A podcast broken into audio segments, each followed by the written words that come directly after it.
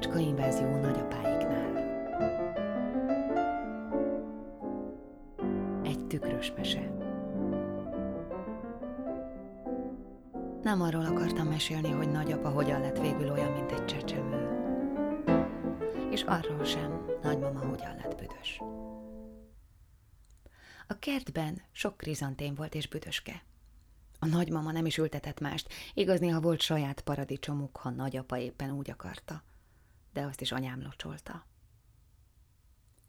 Én már régen jártam a padláson, de amikor a nagyapa beteg lett, a rokonok eljöttek és azt mondták, kitakarítják a padlást. Hallottam, hogy a dédmama faragott tükrébe nem szabad belenézni, de újabban, amikor nem tudok rögtön elaludni, azon gondolkodom, mi lenne.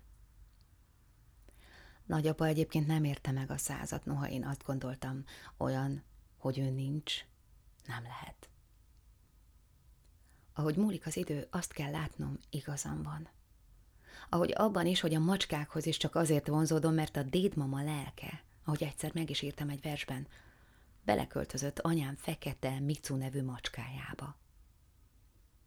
Bár a macska nem élt sokáig, én innentől fogva tudom, hogy a dédmama lelke oly nyughatatlan, hogy egyik macskából jár a másikba, és mindig abba a macskába, aki éppen a közelemben van. A mostani macskát még nem láttam. Néha meglátogat, ha éppen nyitva felejtem a bejárati ajtót, beszökik a konyhába és ellopja az asztalon hagyott ételt. Először azt hittem, már én sem tudom, mit cselekszem. Hogy éppen megettem azt a tíz deka sajtot, csak nem emlékszem. Aztán, amikor esett az eső, s már megint nyitva maradt egy ajtó, láttam a nyomokat, és tudtam, ezeket a jeleket nem csak bele akarom látni a világba, hanem ténylegesen is ott vannak.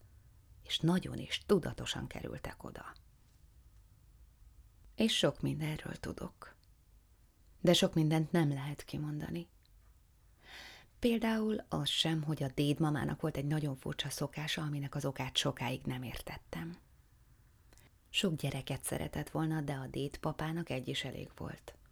Ezért a dédmama minden reggel azzal kezdte a napot, hogy felfújta a hasát, mint ahogy egy béka fújja fel önmagát, és egész nap azzal a hatalmas hassal mozgolódott, sürgölődött tüntetőleg.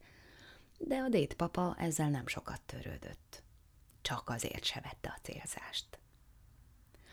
Dédmama, mielőtt este ágyba bújt, sok időt töltött a konyhában, mert azt a sok levegőt, amit reggelenként egy szempillantás alatt szívott magába, nem lehetett olyan gyorsan kiengedni. Ezzel az erővel örökre is bent tarthatta volna. Magyaráztam egyszer az egyik barátomnak, akivel azon szoktunk versengeni, hogy kinek van hihetetlenebb családtörténete. De a barátom ekkor valamiért nem figyelt rám. Azt hiszem, már nagyon is benne volt a történetben – ott áll dédmamám előtt, és várta, hogy szép lassan megmozduljanak a kiskonyha csipkés függönyei a kifújt levegő hatására. Én pedig csak annyit láttam, hogy barátom arcára kiült valami furcsa, delejes mosoly. Becsukta szemét, hajfürtjei pedig egy láthatatlan légáram hatására fodrozódni kezdtek.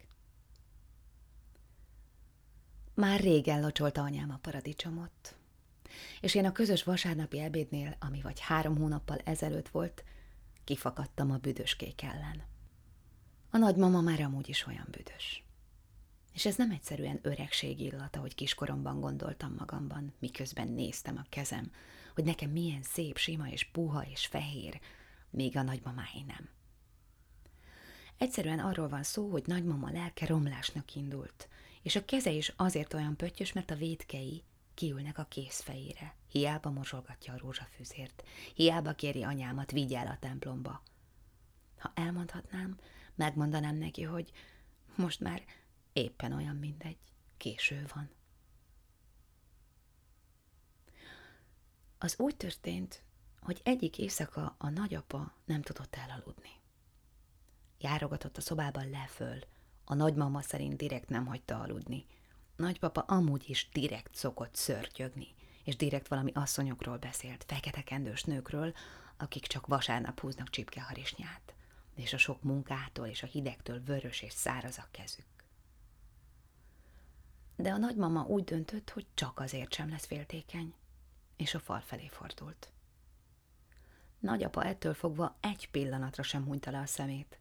Amikor pislant, azt is olyan gyorsan teszi, épp csak muszájból, hogy ne száradjon ki a szeme.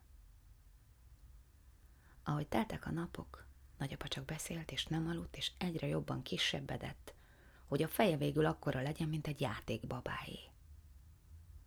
Az azért már túl sok lenne, hogy játszottunk is vele, bár igaz, öltöztetni kellett, mert önmagától nem tudott. De azt nagymama csinálta, nem mi.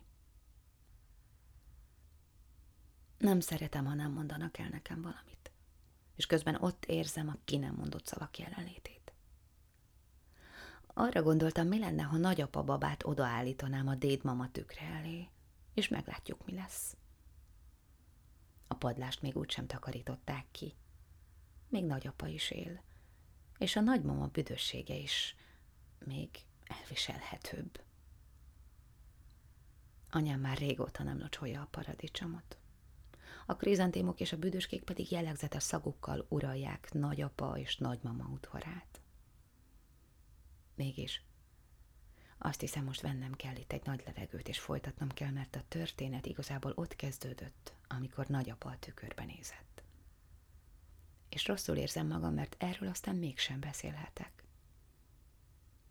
Talán csak annyit mondhatok el, hogy már nincs illat, de virág sem, és nagyapa sem beszél.